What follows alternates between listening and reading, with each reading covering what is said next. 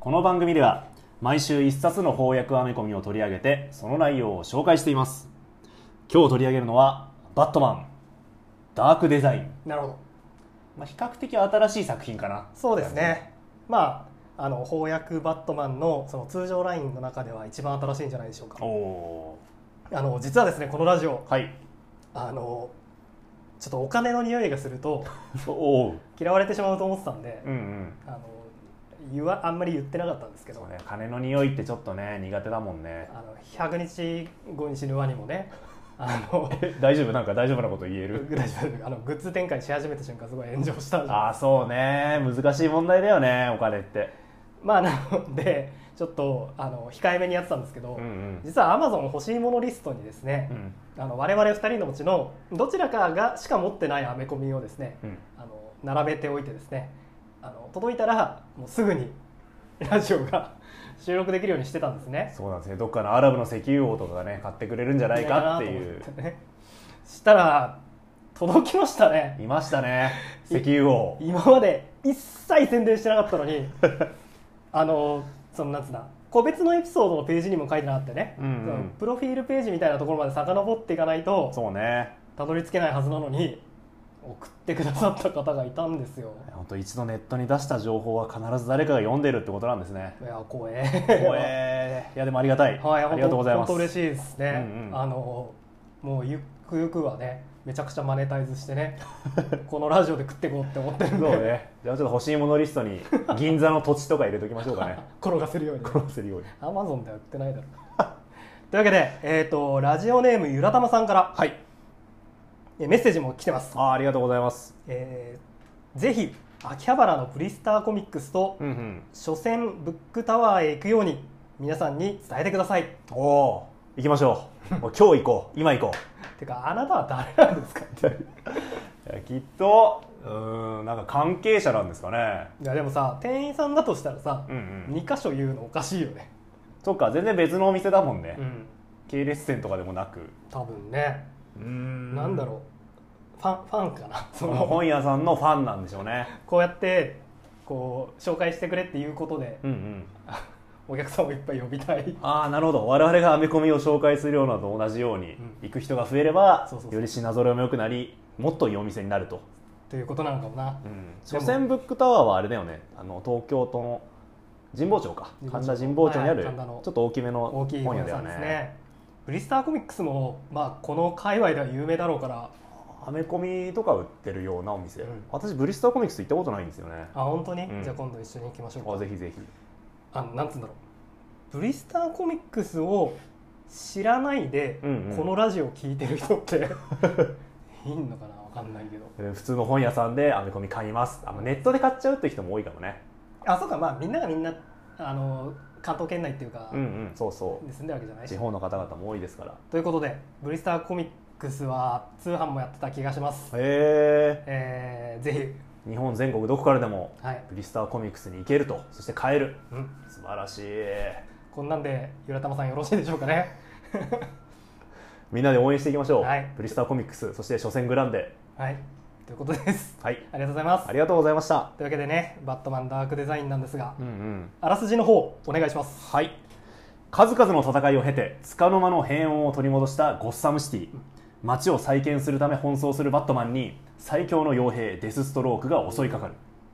辛くも襲撃を撃退したバットマンだったがデス・ストロークの背後には巨大な陰謀を抱えた謎の男デザイナーがいたおうアルフレッドもゴードンも失ったゴッサムでバットマンはデザイナーを見つけ出し街を守りきることができるのかなるほどといったお話ですねはい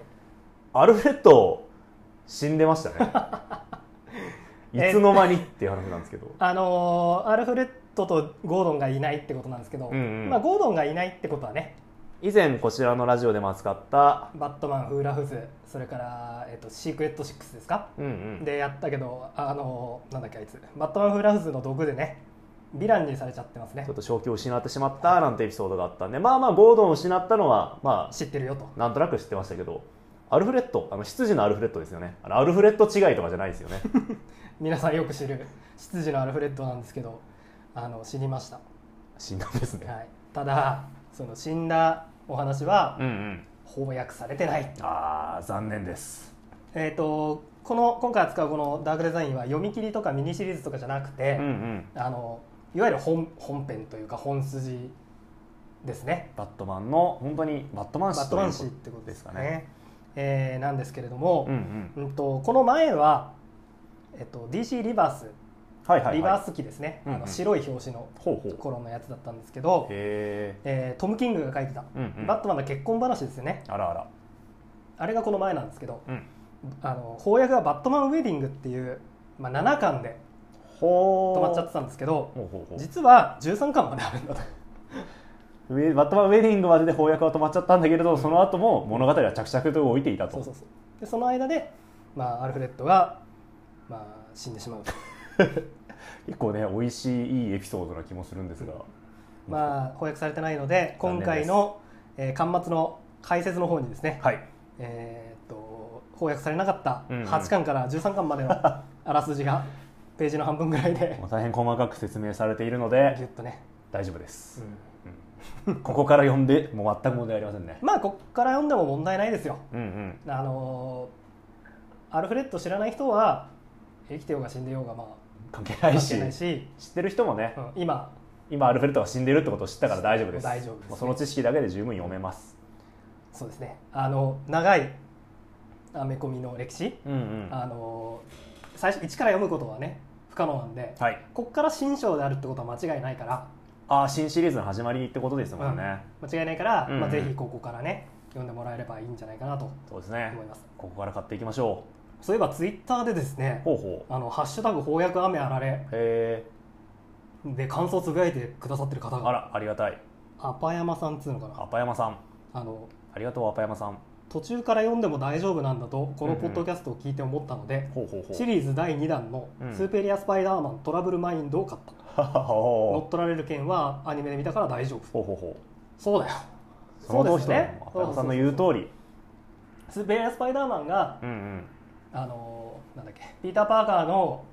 肉体を乗っ取ったドッグホークなんだってことを知ってれば何巻から読んだっていいよな、確かに自分が今ね読みたいアメコミ目の前にあるそのアメコミが世界の最初のそうそう最高の一冊だもんね我々だってね長い長い地球の歴史から見たらね、確かにうん途中参戦途中参戦にわかもいいとこなん途で中離脱がもう決定しているそうね途中離脱最終回見れないもんな見れないもんし宇宙の歴史そうのそ時の終わりうもをう全部知ることなんかできないんだからそうそういいんだよ人生と一緒だよ途中から参加してそう終わったら終わるんだよこっちがメイン主体だからね俺が終わったとこ俺が死んだところが最終回そうそうそうだからもう気にせず今読みたいのをねうん読むのが一番だと思います、ね、でまあ今本屋さんで並んでるバットマンの中で、うんうんじゃあどれから手を出そうかなって思ったらまあバットマンダークデザインが、あ確かにいい選択肢に入ってくると思うよねうん今度こそこのシリーズ最後まで翻訳してもらおうといやー楽しみですねみみんなで読んでねみんなで読めば読んで応援ということではいえっ、と発売されたのが、うんうんまあ、一応今年、まあ結構新ししい部類には入りますよね、新しくあるんそうね最新刊ってわけじゃないけど結構新しいんで、うんうんあとそれからちょっとこう謎解きみたいなのもそうねネタバレ知らないで読んだ方がやっぱり間違いなく面白いお話の面白さの一つだちと思いますんでょっと買おうか迷ってる人なんかはねぜひ買ってここから一緒に最新翻訳バットマンをそうね初戦グランデに行ってそうねあれブリスターコミックスの通販でも何でも使ってそうですねぜひ新刊で買っていただいてまたラジオの続きを聞いていただければとうん、思います一緒に楽しみましょ楽しみましょうデザイナーの正体は誰かっていうと、うはいはいはいまあ分かんないんですよねうん そうね誰だか分かんないんですちなみにデザイナーってなんか覆面かぶってるんですようん うんで D って書いてある D って書いてあるでっけえ D って書いてあるうん覆面をかぶってる男かなっていう感じの誰だ誰だっていう空気は結構あったと思うし、うんうんあの実際に、えー、とそのあアメリカで、えー、とこのお話が始まった時にほうほうデザイナーの正体が誰だみたいなことをへえファンサイトとかで結構考察があったりああとかして面白い確かに誰でも入れられそうな感じはね、うんするよね、えーただですね、うんこのダークデザインではこのデザイナーとかつて何度も勝負を繰り返したという名探偵が登場するんですよね、そうですね世界最高の探偵っていうふうに呼ばれていて、まあ、実は昔バットマンにも会ったことがあるうんうんでバットマンと初めにあ初めて会った時はそのバットマンの上着の仕立てうんああるいは肌の色、うんあるいは靴の汚れうんそういったところから、まあ、素性を明らかにして、うんあるいはどこから来たのかが分かると、うんどっかで聞いたことありますよねああ世界最高の探偵でしょで靴についた泥から経歴を明らかにするああもう聞いたことあるあの人ですあの人です、そうその名前もあカッサンダー・ウィクリフ・ベイカあ誰だよー誰だよっていうねよく知らん人が出いてきたやーこれマジ誰だよって 思ったねもう確実にホームズだと思うよ思うねよねまあ、名前にベイカーって入ってる し、まあ、ロンドンのベイカーストリートうん 221B 21B というイメージから、まあ、ホームズだろうとはうん思うんだけれども、まあ、名前はカッサンダー・ウィクリフ・ベイカー ですこれはさあのなんか過去の回想じゃないけどイメージシーンみたいなので、うんうん機関車の上とか、はいはい飛行船の上とかでうんデザイナーとそのデザイナーの宿敵である世界最高の探偵が戦ってるイメージ映像が出てくるんだはよいねはいはいだからもう確実にホームズを意識してたと思うんだけどそうねなんでホームズって名前つかなかったんだろうねこれ別にね、うん使っても何にもストーリー的には関係ないよね別にねホホームモリアーティでした、うんでも別にあそうホームズのライバルのモリアーティデザイナーはモリアーティでしたって言われてもへえっていう感じですよねねおおってなるようんうんうんね、あそのデザイナーの正体はカッサンダー・ウィクリフ・ベイカーの宿敵でしたって言われても誰誰ってなるから ね結局誰だよってなるからモリアーティにしてくれればよかったのにうんうんやっぱあれかなこう時代の整合性が取れないくなっちゃあーえーでも今更そういうの気にするかなうからな確かにねもう何度もこんなクライシスとか起こってねバットマン何十年もやってきてるわけですしねね別にホームズが、今更出てきたところで、ね、いたっていいじゃんな、まあ、今回はじゃあそういう話なんだなって思えるよねなる気もしますねあのそれにカンバーバッチの「シャーロックはいはいは」いドラマ、うんうんあれもちゃんとそれぞれモリアーティや、えー、とワトソン君やああそうだねみんな現代人に置き換えられてるけうど、んうあん、の整合性は全然取れてるもんね、だからまあ、えー、とデザイナーの正体はどうやらモリアーティ教授的なやつなんだろううんというところで、うまあ、正体は特に明かされずに終わってるんですよんねね。うえ、ん、あのこの前一緒に宝塚版の「シャーロック・ホームズ」見に行ったじゃないですあかうあ,、んうんれもなんかバットマンみたいだったよねあーそうねあの、うんネタバレするけどうんうん最後にさ滝で戦うことにああそう意外なことにね あれびっくりしたね急に舞台がさひっくり返って滝になったもんね舞台が盛り上がって滝になって、まあ、あスイスねライヘンバッハのライ滝フで、バハのね、滝あ滝じゃんってなって戦うシーンがありました、当然戦って2人とも落ちるわけなんだけど、うんうんその時にさあのモリアーティは、うんまあ、悪は何度でも蘇るみたいなあことをホームズに向かってんだね、はいはいはいそしたらホームズがさあの全てのモリアーティの前にホームズが立ちふさがるだろうみたいなこと言うんだよねあいいねいいシーンでした全てのモリアーティってマルチバースじゃんそうか宝塚バンドシャーロック・ホームズはマルチバースを取り入れてたとりあえずとりあえずさ作品でしたねあとやっぱ中盤あ終盤の展開で、うんうんモリアーティがロンドン中で犯罪をこう犯罪者を起こしまくって、はいはいはいホームズを疲弊させるっていうあああったあったくだりがありましたけど、うんうんめっちゃバットマンっぽいなと思 ったねああ街ゴッサムシティ中で犯罪を起こしてバットマンを疲れさせるそうベインベインがバットマンを追い詰める時の手だよねへえなる ほとかま街と探偵っていうこの関係どうんうんホームズがあまあロンドンでね活躍してることは多いですかやらっねぱあれなのかなイメージソースなのかなああ確かに都市の中で活躍するっていうと探偵のイメージあるかもねねうんうんあの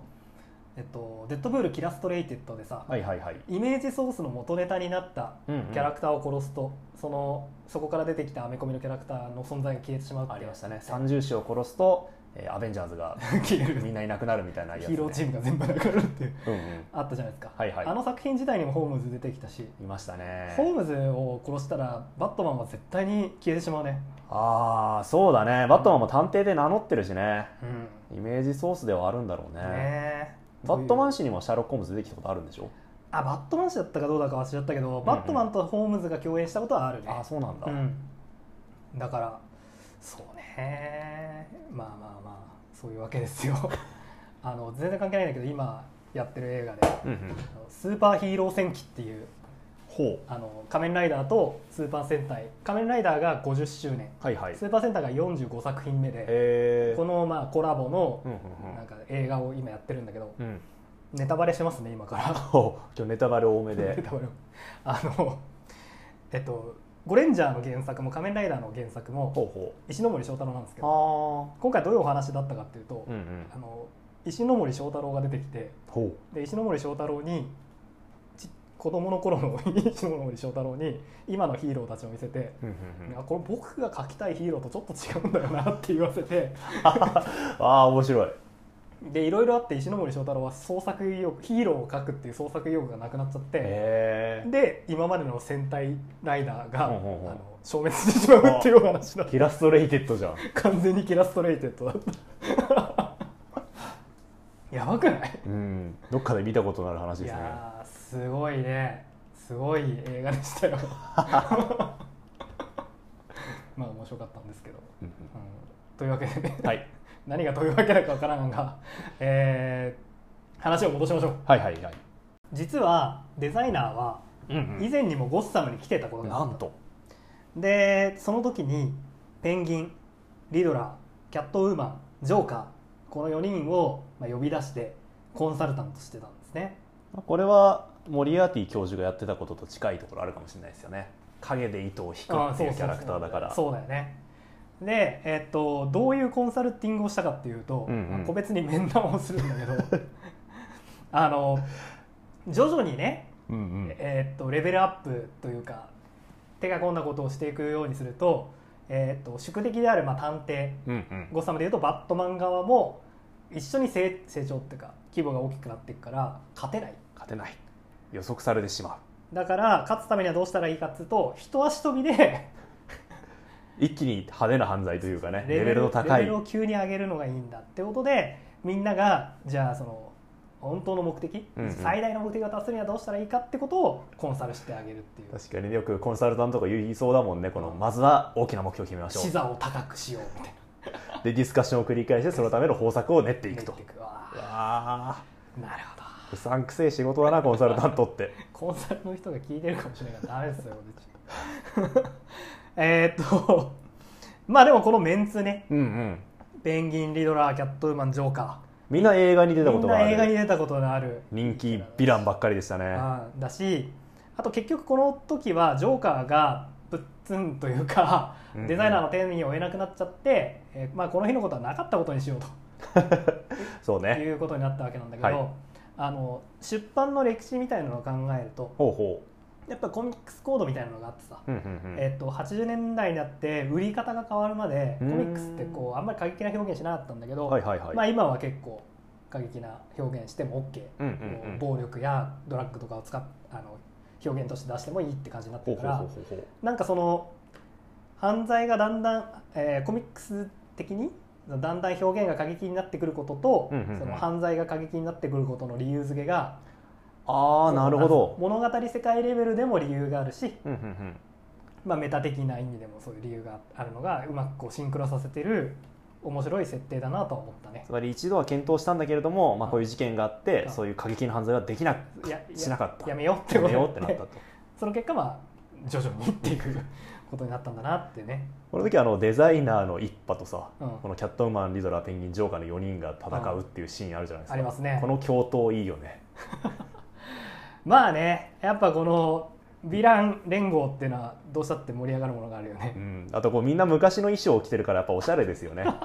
そうそうそうキャットウーマンもちゃんとあの髪が髪があるあの全身黒じゃなくて紫のスーツのやつね、でしたね、リドラーもあの緑色のスーツうん、ハテナ型の杖ですか、リドラーってこのイメージだったからさ、うんうん逆に今のリドラー見るとさちょっとなんかね怖いっていうかキモいっていうかさ病的な感じ病的な感じだよねカウンセリングが必要かなって思っちゃうよね、そう映画でもねあのハテナマークのついた全身タイツみたいなの着てたよね確かにちょっと変わった陽気なおじさんですよね、あのイメージだな、うんうんうん、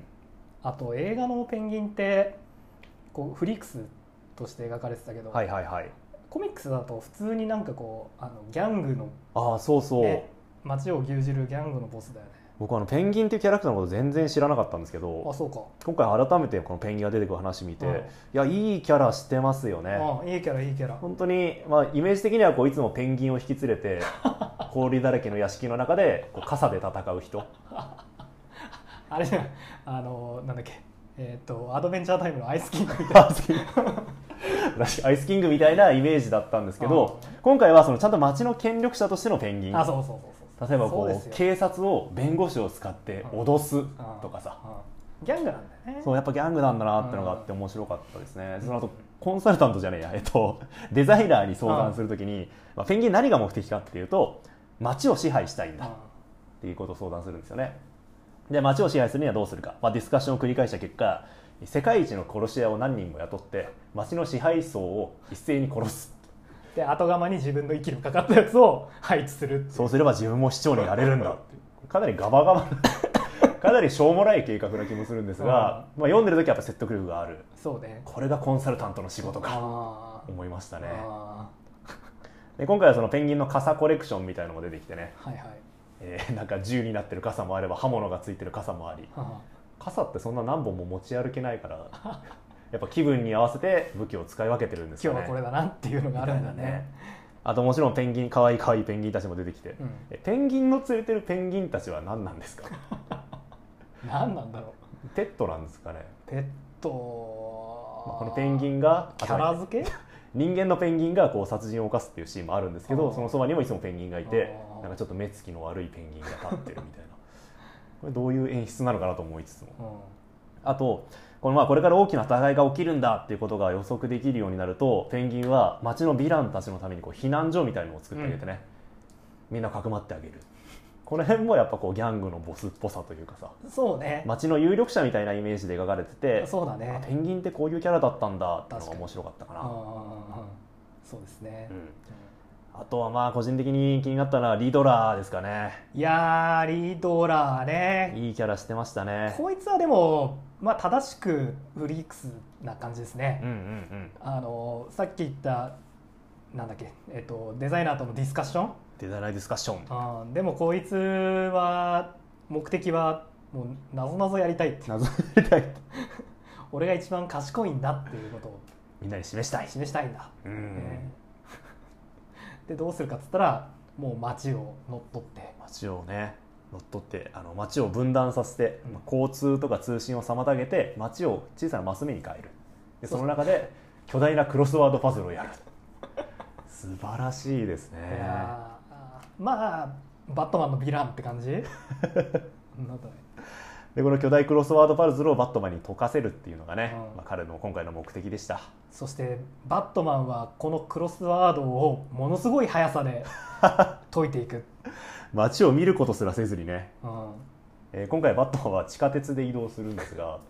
まあそのまあ、せっかく街がねクロスワードで埋め尽くされているのにそれを見ずただただもう裏技ですよね地下に潜って地下鉄で リドラーのところに直す直行するでもその間もちゃんと謎々は答え続けるっていうこの演出もすごくかっこいいんですよねそうね単にクロスワードパズルやってるだけなんですがもう質問を聞いただけで次々とマスが埋まっていくあさすがバットマ皆さん答えられますかね、えー縦のマスうん8番、まあここはどうでもいいんだけど5文字ですキーがたくさん並んで鍵キーがたくさん並んでいるでも扉を開けられないのは答えピアノンおーこれをバットマンは、えー敵と戦いながらメモも書かずやってます、すごいなうん、あとそうねバット電車今回バットマンかなりいろんなガジェットを使いますああそうそう面白ガジェットいっぱい出てきてねもう最初からなんか最新のうんうんななんですかこれ、まあ、乗り物ですよねあそうそう空飛ぶね空飛ぶバットモービルみたいなのバッがトモービルみたいなのもあればバット電車もあれば、うんうん感じでねガジェットで言えばさ、うんうんあのえっ、となんだっけ世界最高の暗殺者デスストロ傭ーク兵か、うんうん世界最強の傭傭兵デストローク、うんうんとバットマンが戦ってる時にさはいはいバットマンが、えーよくわかんないんだけど加熱させたナノサイズの切断線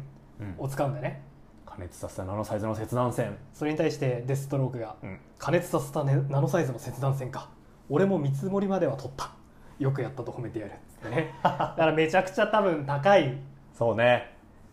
デスストロークでも買えないよう買えないようなな素材を使っうたん、ガジェットなのかな、あのこっちのこの裏稼業の人たちもうんうん見積もりとか取るんだなあ と思って、ー確かにあいみつとか取ってんだろう取ね ってんのかなじゃあ今回ちょっとお宅でお願いしますよみたいなことあるのかなまあ確かにもうデスストローククラスに来ると、うんうん売り込みとかもあるかもねああそうね、うん新商品持ってきそうだよ ねまあこんなふうにガジェットいろいろうん、う出んて、くるわけなんですけども、いいよね今回、うん今回ガジェットも伏線になってましたよねおうおおあの、まあ、ストーリー的には、うまあ、以前デザイナーと打ち合わせをした犯罪が、うんまあ、実際に次々と行われていくあっそうてねいうのが大まかなストーリーラインなんですがなかったことにしようって言ったまたかつての計画かつがのうん次々と起こっていく、ですよねまあ、黒幕は、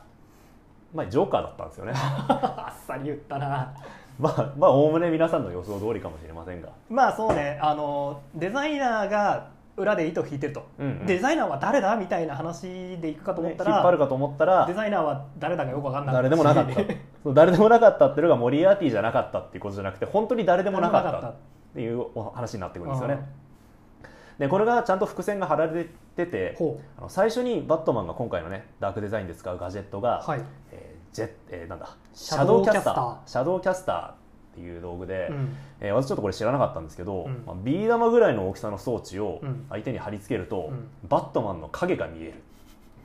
うんでその、まあ、装置つけられた人に、うんその影に追われているって思い込ませることで、うんそいつの行動を支配する、うんまあ、例えば逃げたりとか、うんまあ、攻撃加えたりとかうんそういうふうにまあ行動を支配して結果的にまあ気づいた時には自分の意思でうんバットマンが仕掛けた罠の中に自分から入ってしまう、うんうん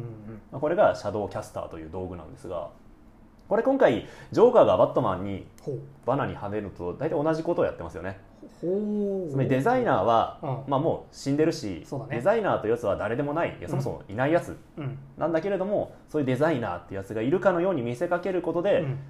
バットマンがそれを追ううちにうん気づくとジョーカーの罠に自分の意思で入っていたなっるほどあていうので、あまあ、ガジェットっていうのが一つの物語の、あまあ伏線としても機能しててあ、うんわあ面白いなーって読んでて思いましたねなるほどねそうかつまり最初からヒントというか、うんうん うんと、なんつ匂わせはあったんだバよスねはあバトジョの匂わせが ね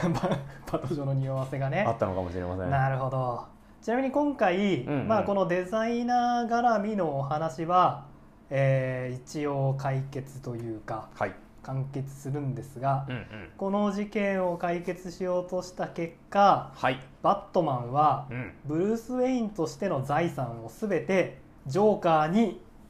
取られてしまうと。ああなんてこったいなんかめっちゃ金かけてるなとか、うんうブんレインあのウェイン財閥、うんウェインなんだっけテクノなんだっけウェインテックなんだっケけインテックあ会社の会こと社、ね会社の技術とか使いまくってバットマンやってるなっていう描写がいっぱいあったじゃないですか今そう回、ねガジェットも盛りだくさんでした金かかるガジェットいっぱい使ってるなとかって言ってあったけど、これが全部最後奪われると、強みを出し切った後でそれが全部ジョーカーの元に行くと、アルフレッドも死ぬし、うんうんキャットウーマンもあのさっき言ったペンギンがはいはい、用意したシェルターみたいなところにうんうん入ってしまうので、えーまあ、外部には出てこれなくなるとうんうん、でブルース・ウェインとしての強み金も奪われてしまうと全てを失ったバットマンが次ジョーカーと戦うのがジョーカーを楽しみですねこれに続くというわけですねうんうんうん8月に翻訳だったかなおもうすぐじゃないですかすぐですねというわけで皆さんも今すぐこれ読んでジョーカー王に備えてジョーカー王に備えましょこう考えるとまあ全て伏線だったのかアルフレッドがいなくなることもゴードンがうあヴィランになってしまうこともこうバットマンを孤立させてうんうんうんね今回全体通して、はいはいまあ、飛躍、まあ、空を飛ぶの飛躍、はいは飛い躍が一つの、まあ、キーワードなのかなとも思っていてああそうですねデザイナーも飛躍しなきゃ勝てないそうそうそうそうあの犯罪コンサルティングをするときに、まあ、要するに相手の計画を上回相手の予想を上回らなくちゃいけないと、うんそのためには飛躍をする必要があるんだ、言ってましたというふうにね言ってたし、うんあるいは今回のプロローグも、うんまあ、その新型バットモービルが空を飛ぶっていうところで終おわっててやっぱ一つ飛躍、まあ、なるほど飛んでいくってことが一つなるの、まあ、印象的なシーンとして出てきたかなとも思うし、そうだね、ううんんでバットマンを最初に襲ったデス・ストロークも、まあ、飛躍が必要だっていうんですよね、うんうんうんまあ、バットマンと戦いながらその今の戦い方が予定調和だとはいはいはい類型的な思考に甘んじていては敵の術中には回るばかりだはあはあは定型から離脱しろ予想を覆せであはあはあ言って、まあ、飛躍をしていこうとうんデス・ストロークももがくわけですようんうんでもちろんバットマン自身もその飛躍が必要だっていうふうにたびたび言及するんですよね、はいはいはいまあ、そもそもこんあのバットマンがうんただ犯罪と戦うんじゃなくて、うんこのコウモリの衣装を着て戦うっていうのもはいはい一つの飛躍とし飛て躍うん描かれてるんですよそうねで、すねえーつまり、えー、とかつての名探偵のようにただ犯罪者を追うだけではうん負けてしまううんうん実際今回そのモリアーティらしきデザイナーと戦ったシャーロック・ホームズらしきうん名探偵はうん敗北してもう探偵やめてうん犯罪と戦うこともなくなってるんですよね、カッサンダー・ウィクリフ・ベイカーそのねベイカーさんうん ということはやっぱそれをちょひやい一歩さらに先に進めてあるいはさらにそれを飛躍させることでバットマンはコウモリの衣装を着るっていう決断をしたわけですそうですねでも今回それがまあ破れてしまうはいそのバットマンの衣装を着てガジェットを使ってお金を使って戦うっていうルールではもうジョーカーには勝てない全てを奪われてしまった、うんうんで今回物語のラストバットマンはうんさらなる飛躍が必要だはいという決意をして終わっていくんですよねはいはいはいもうこの中でずっとバットマンがジョーカーにいいようにされて終わっていくんですけどその最後の最後に希望を見せて、なるほどえ希望を見せてうんうん私はより優れたコウモリになるんだうんっていうふうに言って終わっていくんですけうんどちょっと待てよとうんうん私は思うんですよはいえーどうやらこのお話読んだ感じだとアルフレッドにうんもうバットマンは飛躍しろ的なことを言われてたみたいなんですよねあそうですねこれまでじゃないことをうん新しいことを始めましょうと、うんまあ、それが今回のゴッサム再建計画だったよそうですねブルースなの様あなたは計画デザインこん今回お話計画にまあデザインってルビーが振ってあるんだけど、デザインをお持ちですうこれはそうだね町そう、ぐえー、とウェインエンタープライズとして、えーゴゴッッササムをムをシティを再建する再建するより良くしてほしいっていうことを多分アルフレッドは言っていたはずなんですが物語のラストバットマンはう「ん分かったアルフレッド私はさらに優れたコウモリになろう」ってうん言ってて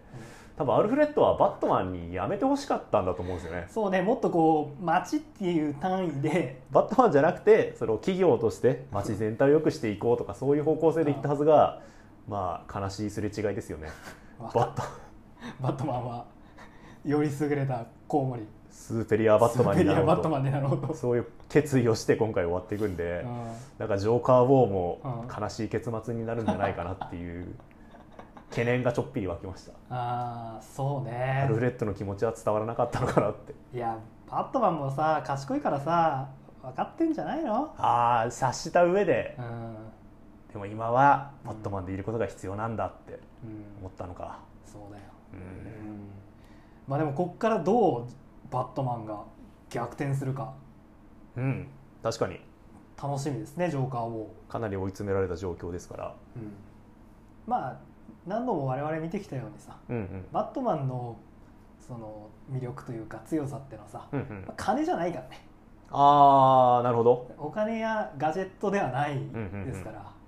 心の強さというか、うん、信念、信念うん、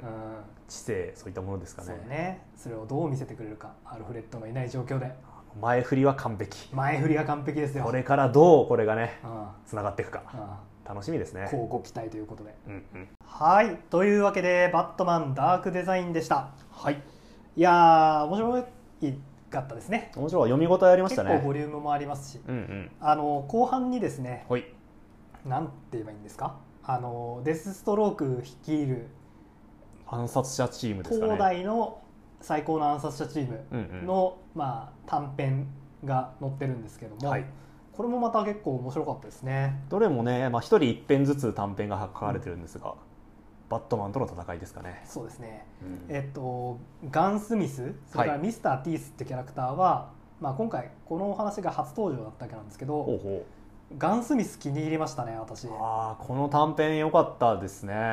あのガン・スミスはどういうキャラかっていうと、うんうんえー何でも銃にできる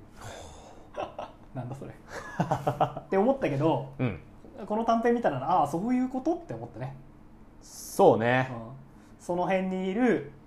男の子とかを、まあ、バットマンを殺す武器にできる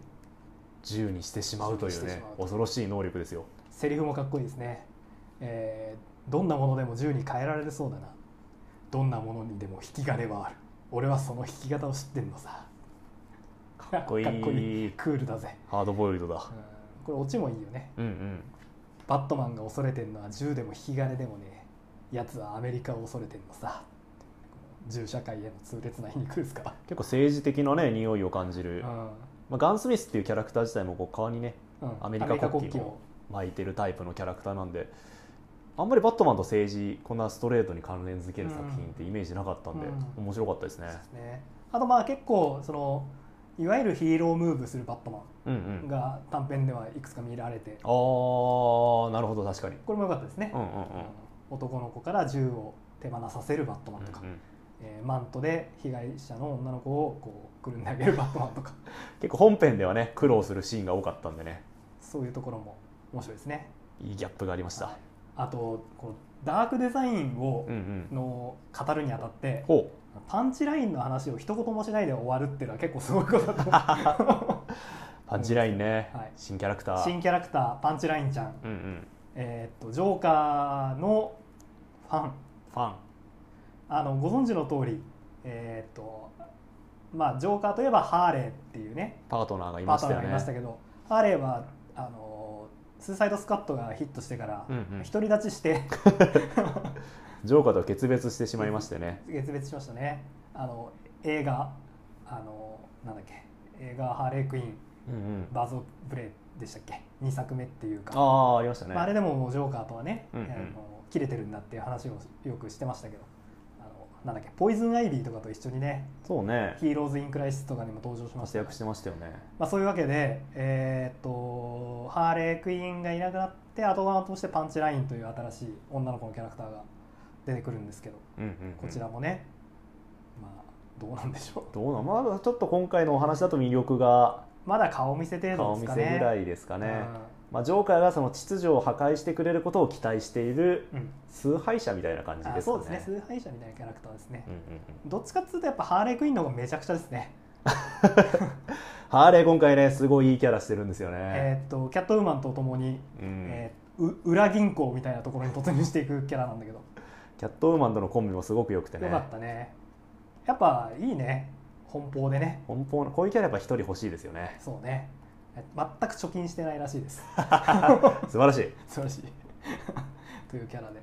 まあとにかく、えー新しい要素もてんこ盛りはいこっから読み始めると夏のジョーカーウォーに向けて、そうだね楽しんでいけますし、えーゴードン本部長がどうなったかを知りたかったら「フーラフズ」えーそれから「シークレット6と」うんうんえー見てもらって、えーそのまま一緒に「バットマンデスメタル」に突入していこうと、おーいいじゃないですか、うんそういうわけですよね。 夏休みも始まりましたしね、うん読書感想文なんかにこれを取り上げてもいいかもしれません読書感想文向きではないな読書感想文書くんだったら、うんなんだろ うお違うななんだホワイトナイトとか、ああなるほどねうん、夏休みの宿題悩んでいる小学生はぜひホワイトナイトを買って読んでいただいて分かんないけどはいというわけで、はいえーいつものやつをはい、えー番組へのご意見ご感想あればツイッターハッシュタグ翻訳雨あられをつけてツイートしていただくかメールをいつでもお待ちしております、はいメールアドレスはアメコミアメあられアットマーク Gmail.com えーアメコミアメあられアットマーク Gmail.com アメコミのコミは COMI ですはい詳しいことは番組の詳細欄に記載しておりますはいご覧いただければ幸いですお願いします語ってほしいアメコミのリクエストもお待ちしておりますしはい欲しいものリストはまだ削除せずに載っております まあ気が向いたら 銀座の土地をください銀座じゃあ銀座都市載せとこうねなんかその欲しいものリストってさうんなんかもっとこうあアイドルとかそうねアイドルはですやんねえかああまあ事務所入ってる子はやんないよねそうか野良アイドルか野良アイドル野生のアイドルたちがやるもっとこうさこの人たちにお金をは払いたいみたいなうんうん思われるような人がやることだよねそうですね我々のような我々のような名前も分かんないやつ らにいやありがたいあのいや支えてくださる方がいるんでねこのはいラジオも成り立っております、そうですね、はいあの気がつけばもう1年以上やってるみたいですあら1周年記念何にもしませんでした何ねにもしませんでしたね ま あいやいいですねラジオはその聞いた時が一番いい回ですから お聞き始めが一番なるほどなるほどじゃあ毎回全力を尽くしてねはいやっていきたいと思います次回も頑張りましょそれでは皆さんまた来週うバイバイさよなら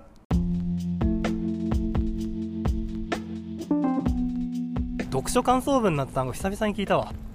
そんなの書く年齢層の人このラジオ聞かないでしょ視聴者層は広げていきたいじゃんめちゃくちゃ噛んだな目指せおはスタレイモンドだよ